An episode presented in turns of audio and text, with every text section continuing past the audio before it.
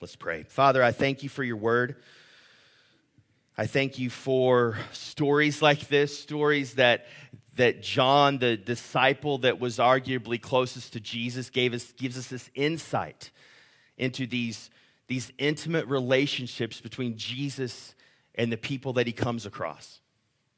So I, I, pray as we read this today that we would put ourselves in the story. This is what John wants. He wants to, us to put ourselves in the place of this woman at the well. He, he wants us to put ourselves in the place of Jesus in moments in this um, encounter. So help us this morning as we read your word that we, it would change our minds, it would change our hearts, and it would change the way we live when we leave this place. We love you. It's in your son's name we pray. Amen. So, as obviously we're continuing on in the, the, the series of going through the book of John, the Gospel of John, and the message today is for outsiders. Maybe you could even say social outcasts. I want you to think for a moment. Maybe it's not hard for some of you to think of a time when you've been the outsider, when you've been an outcast. As I was preparing this week, I, I thought back to the, the time, and it was a long time. It was a year that I spent in China after I graduated from college. And it was, a, it was a, a, smaller town in China. It was still a big town, but relatively to the other cities in China, it was small. And me and the team I was a part of were the only known Westerners in the city. And so everywhere we went, we stuck out. Everywhere. Like we couldn't leave our apartment without people staring, just curious, like we had come out, come from another planet. And over time, it felt awkward early on, we had that honeymoon period. It was like kind of fun that you were kind of the center of attention. But after a while, you just wanted to leave the house and not have people stare at you, not see you as a novelty, not see you as some kind of alien that they need to come up and poke and, and try to figure out. You just kind of wanted to blend in and be left alone. And that's the story I think of when I'm thinking about being an outsider. And I'm sure some of you have those stories as well where you were kind of put in a situation where you may have been an outsider. But that was my choice. I chose to go to China as a missionary. And as missionaries know, like you kind of put yourself in that situation when you go to a different group of people. You're going to you're going to get those looks, right? But in a room this size, I'm sure some of you, maybe a lot of you, have had really baggage from being an outcast. And maybe it came as a result of the church. Maybe you have trauma as it comes coming from Christians, coming from the church, coming from church leadership in your past. Maybe you're kind of still afraid to come into a church or a group of Christians because there's some deep shame involved in your life and, and maybe stuff you've done or stuff you're currently doing, and you just feel like maybe this place isn't for you. Maybe being in a group of, of Christians isn't for you because you're not good enough. And if that describes you, I am really glad you're here today. I'm always glad you're here if that describes you, but for sure today because this story is for you. It's for outsiders. It's for outcasts. It's for people that, that, that think they don't belong in another group of people. And the great thing about this story is not only is Jesus connecting with an outsider, he this outsider, after the encounter with Jesus, actually turns into one of the best missionaries we've seen in the scriptures. And it's an amazing story.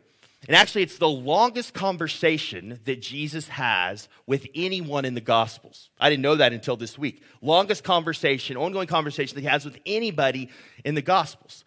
So obviously, John thought it was important enough to, to, to, kind of share this whole encounter that Jesus had with this woman at the well. So let's begin in verse 1, and we're going to walk through this pretty quickly, and I'm going to stop at points and highlight things as we go along. Verse 1 Now, when Jesus learned that the Pharisees heard, heard that Jesus was making and baptizing more disciples than John, although Jesus himself did not baptize, but only his disciples, he left Judea and departed again for Galilee. Things were getting a little bit hot. He, he, didn't want to, he didn't want the confrontation to happen then. So he kind of gets out of Jerusalem, gets out of the Judea area, and starts to head to Galilee to kind of get away from kind of the, the noise and the, the commotion that was drawing the attention of other people in that area. Verse 4 and he had to pass through Samaria. We'll come back to that statement again. He had to pass through Samaria. Verse 5 So he came to a town of Samaria called Sychar, near the field that Jacob had given to his son Joseph. Jacob's well was there, so Jesus, wearied as he was from his journey, was sitting beside the well. It was about the sixth hour. Now, to understand this story, we have to understand the background of this story. And John is cluing us in a lot here to um, what was happening and where this woman was from and what her background was. So, I want to give a little bit of background to um, Samaria and the people of um, Samaria, the Samaritans. I have a map up here um, that will help, I think, visually as I kind of talk through this. So, in 931 BC, like a thousand years before Jesus, um, Solomon dies. His sons are in conflict to decide who's going to be king over the, the, the nation of Israel. It's one nation at that time. Well, through this conflict, the, the, the kingdom of Israel is divided into two Judah being the southern, Israel being the northern kingdom. And as you can see that um, in this, in this, um, on this map, Jerusalem is in the southern kingdom of Judah. Okay, so they kind of get to keep Jerusalem in this deal. And then you have this whole kingdom of Israel to the north.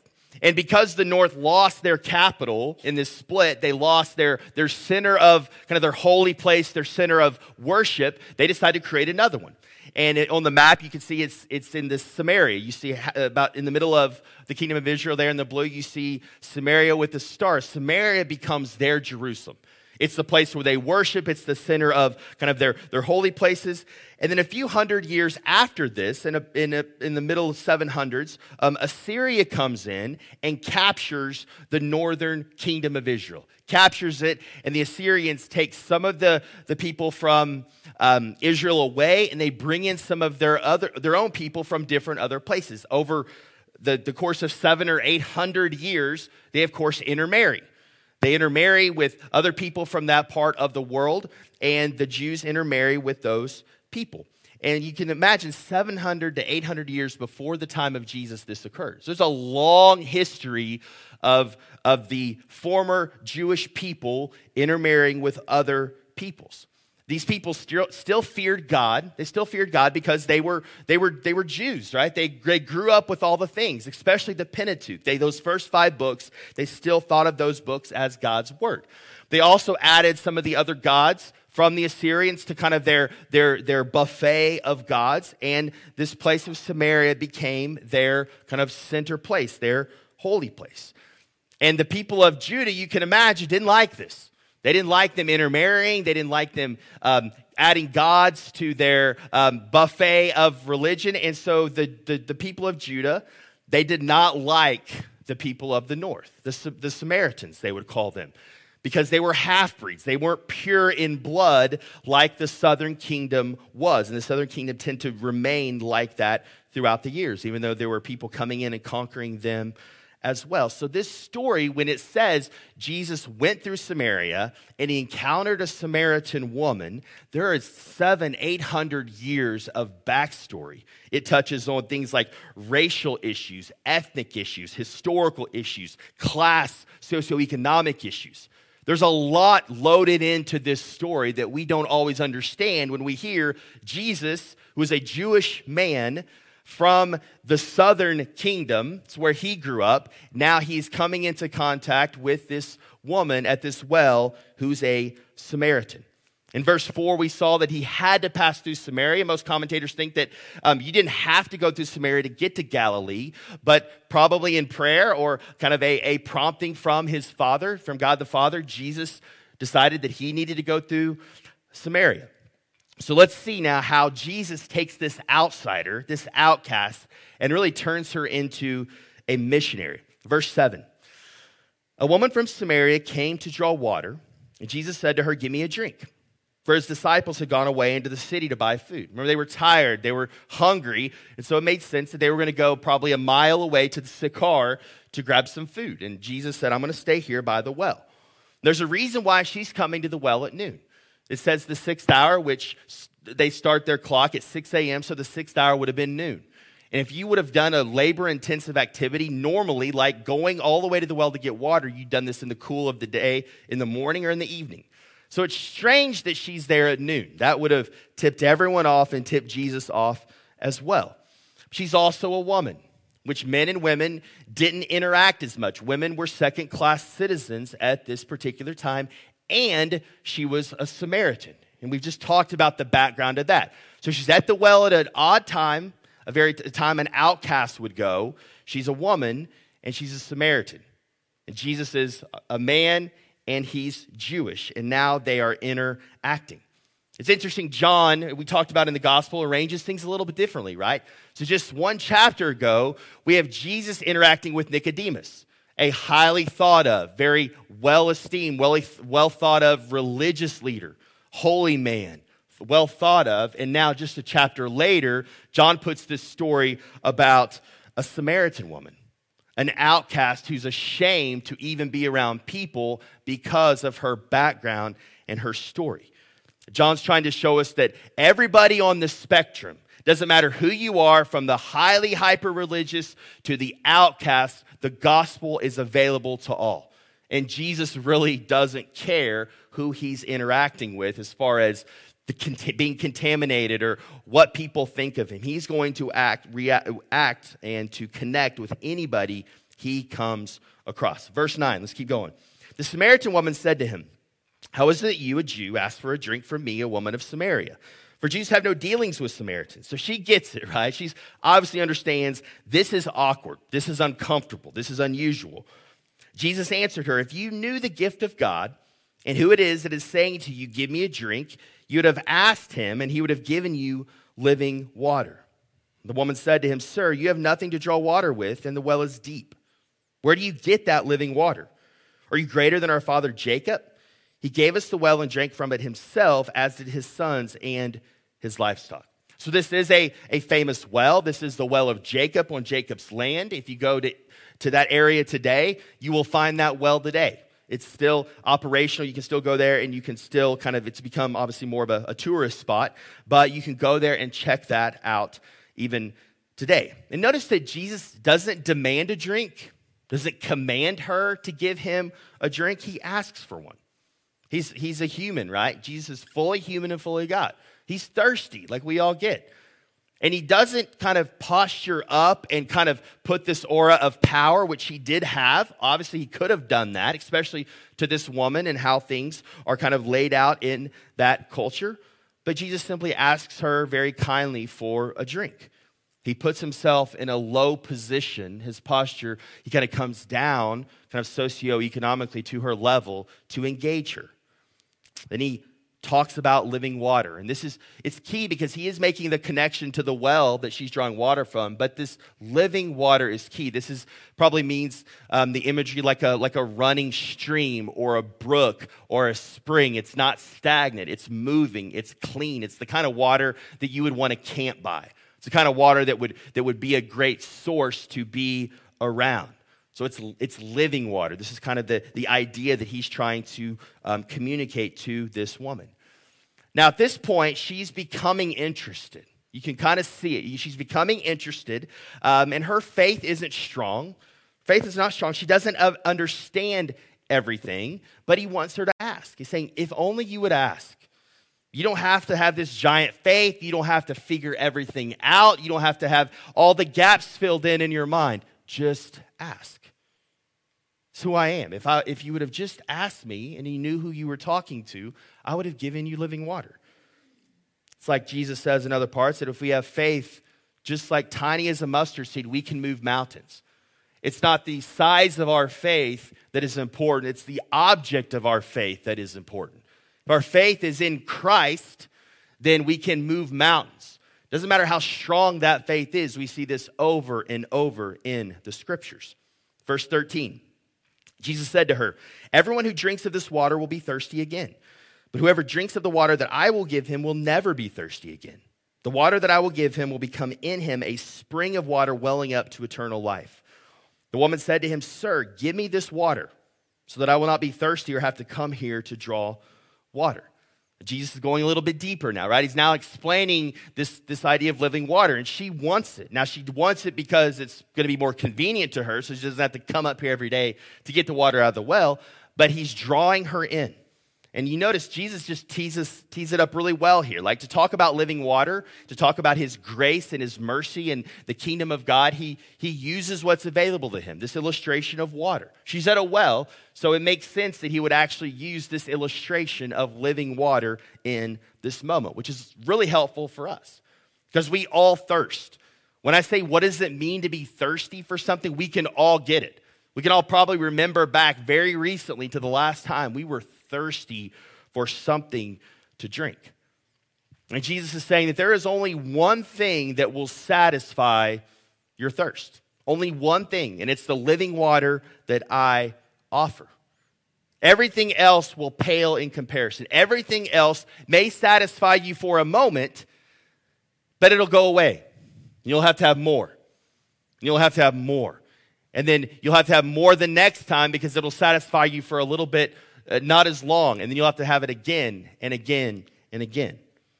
I saw a tweet this week that said, uh, a quote by C.S. Lewis, another guy tweeted quoting him. He says, An ever increasing craving for an ever diminishing pleasure is the devil's formula.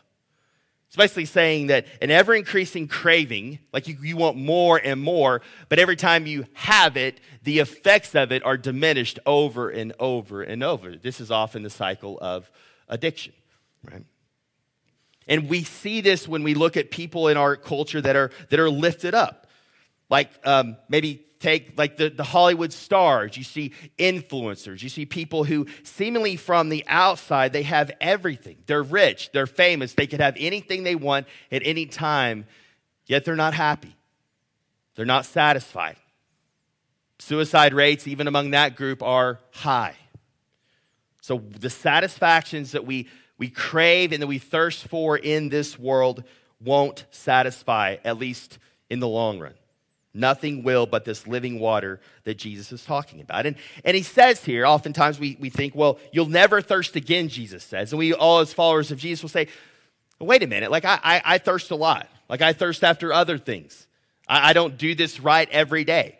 I don't feel like I'm uh, satisfied all the time now. So we can't read this necessarily literally.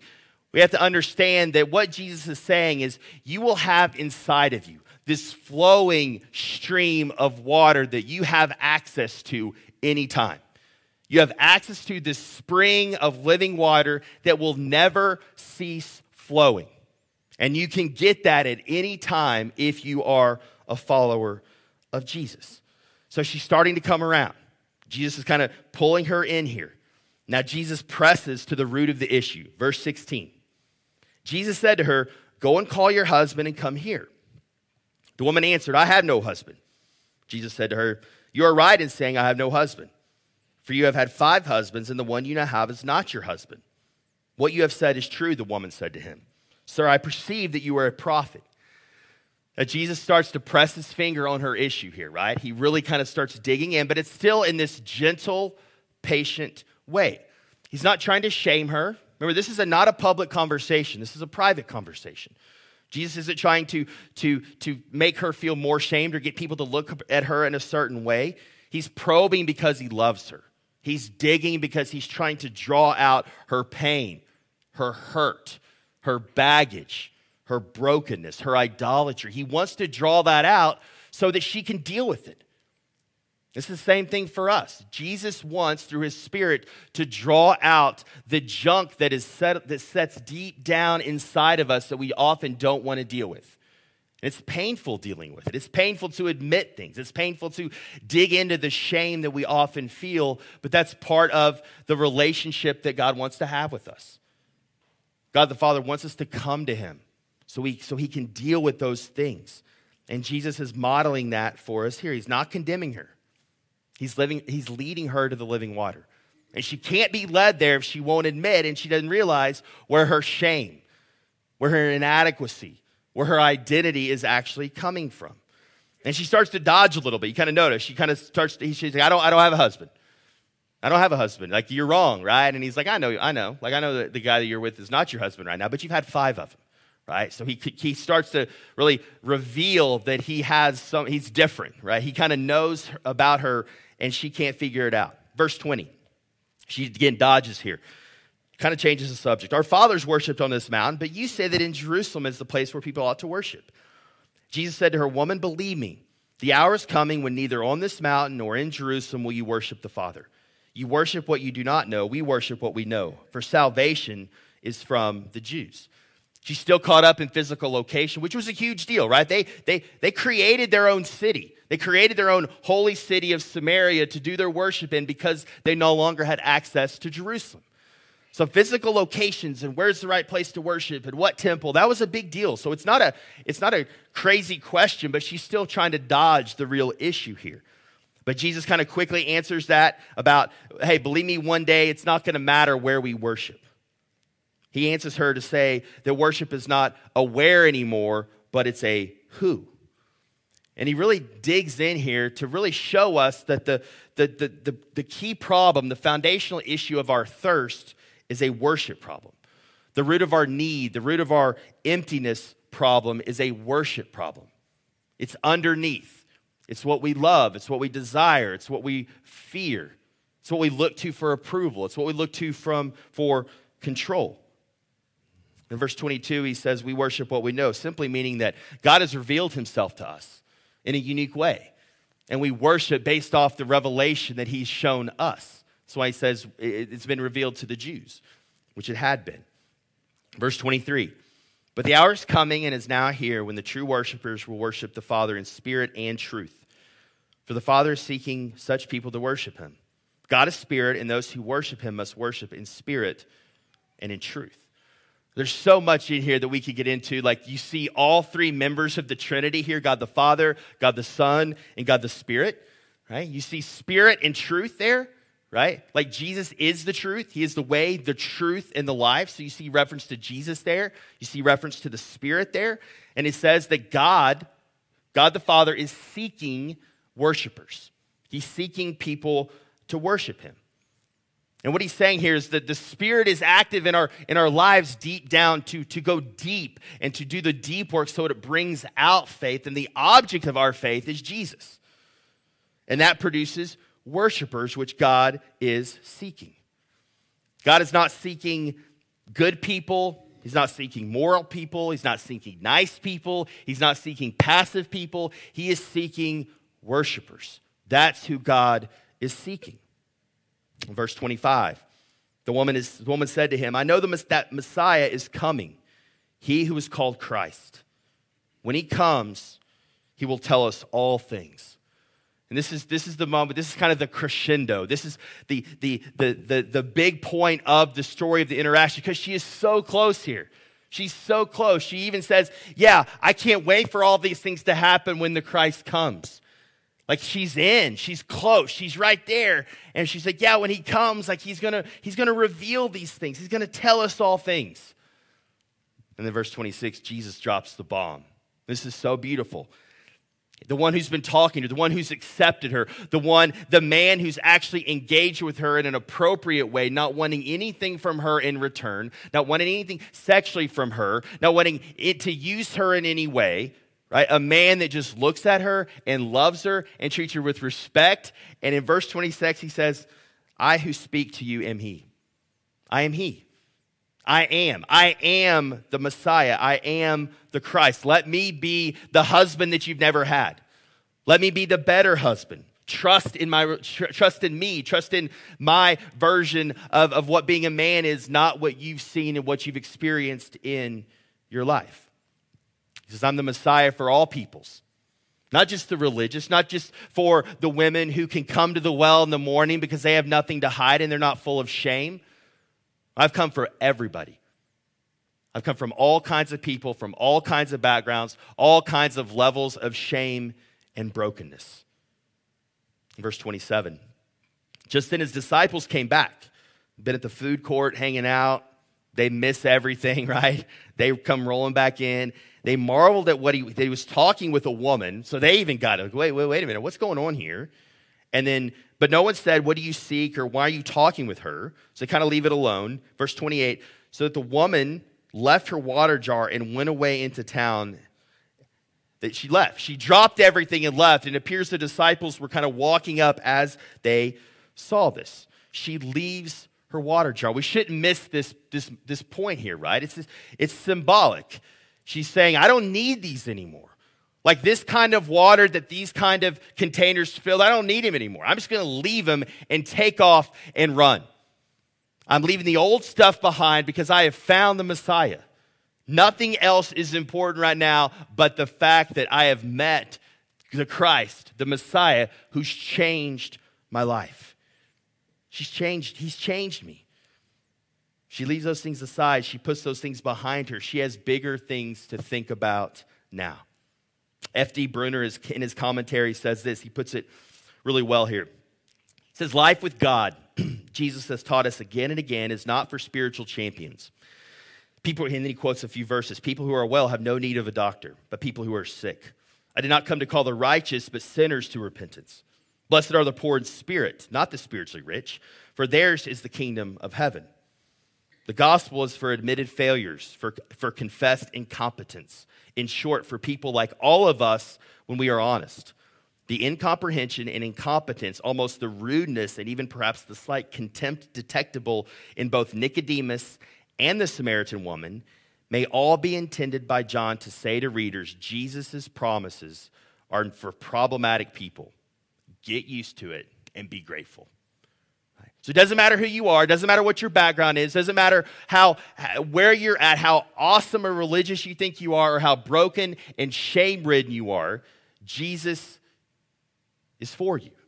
God's grace is for you. His mercy is for you. Just like us, we are outsiders. We were immoral. We were thirsty. We were all of these things at one time and still are to some degree, right? We still thirst. We still chase after things that don't satisfy. That was our identity at one time. We were people who chased after the things and looked for things of the world to satisfy us. But if you're in Christ, if you put your faith in Jesus, that is not you anymore. There's another place in the Gospels where thirst is brought up, and it's when Jesus is on the cross. He's about to die, and he says, I'm thirsty. They take the sponge with the kind of the sour, vinegary substance, and they give Jesus kind of a, just a little bit of a taste of it to satisfy his thirst. And that's when the Gospels tell us, he says, it is finished. And then he died. You see, Jesus was crucified, was put on that cross for people like this woman, for pe- people like Nicodemus, for people like you, for people like me. Jesus was put on the cross for people like us. And trust me, the things that you look to in this world for satisfaction, they're not going to die for you. They're not going to sacrifice for you. They want to feed off of you. They need to feed off of you. They will not die for you. They will not reconcile your, you to God. The cool thing about this story doesn't end there. Now she's a missionary. Verse 29 Come you can almost see that the living waters overflowing now, right? It says living waters that will well up inside of you, Jesus said. This is kind of water he's offering. And now we see it firsthand evidence here that it is, it is overwhelming her. It is welling up inside her. It's overflowing. And this is, this is where her posture now as she says these. He's come. She goes back to her town. See a man who told me all that I ever did. Can this be the Christ? They went out of the town and were coming to him. She's getting after it. She's evangelizing. She's just, she's just sharing, right? And Jesus' disciples are still work. They're like, like, have you eaten Jesus? And they're just like, we just, we, we, we, would be in the same situation, right? They've missed all of this, and they're worried about making sure Jesus gets a sandwich, right? And he, but Jesus says to them in verse 34, my food is to do the will of him who sent me and to accomplish his work. Do you not say that there are four months and then comes the harvest? Look, I tell you, lift up your eyes and see that the fields are white for harvest. Like Jesus isn't saying that food is bad or that like food and somehow is some unspiritual thing and you shouldn't do it. He's just so excited. He's so into it because Jesus, he's seeing that the harvest is beginning to take.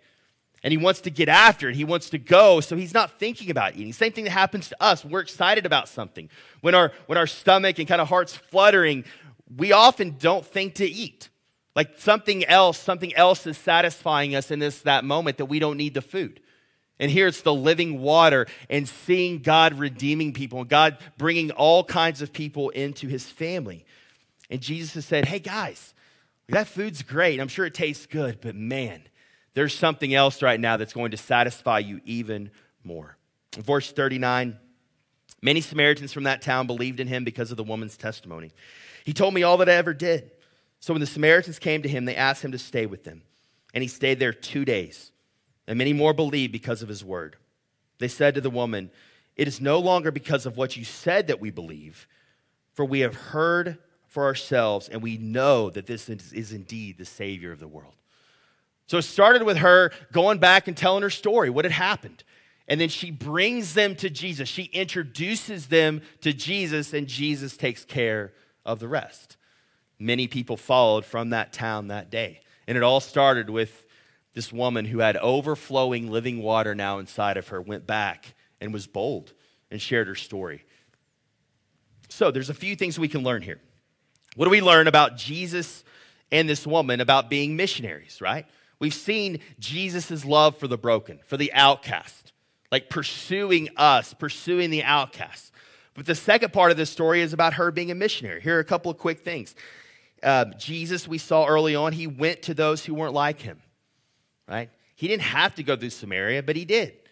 He chose to engage in an area that he knew there was going to be pushback and differences and awkwardness.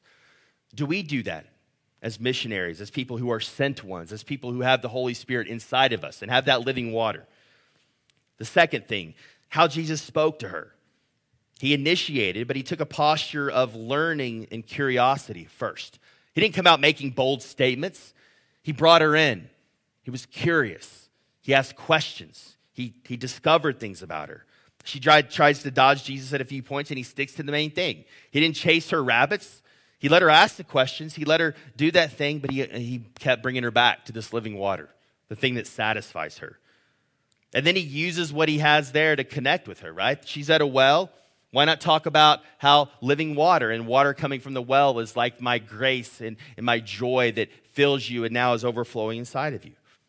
Another thing, he hits at the deeper issue of her relational brokenness. He doesn't stay on the surface. He finds like the, the, the pain point and he presses on it. Again, gentle, but in a very direct way.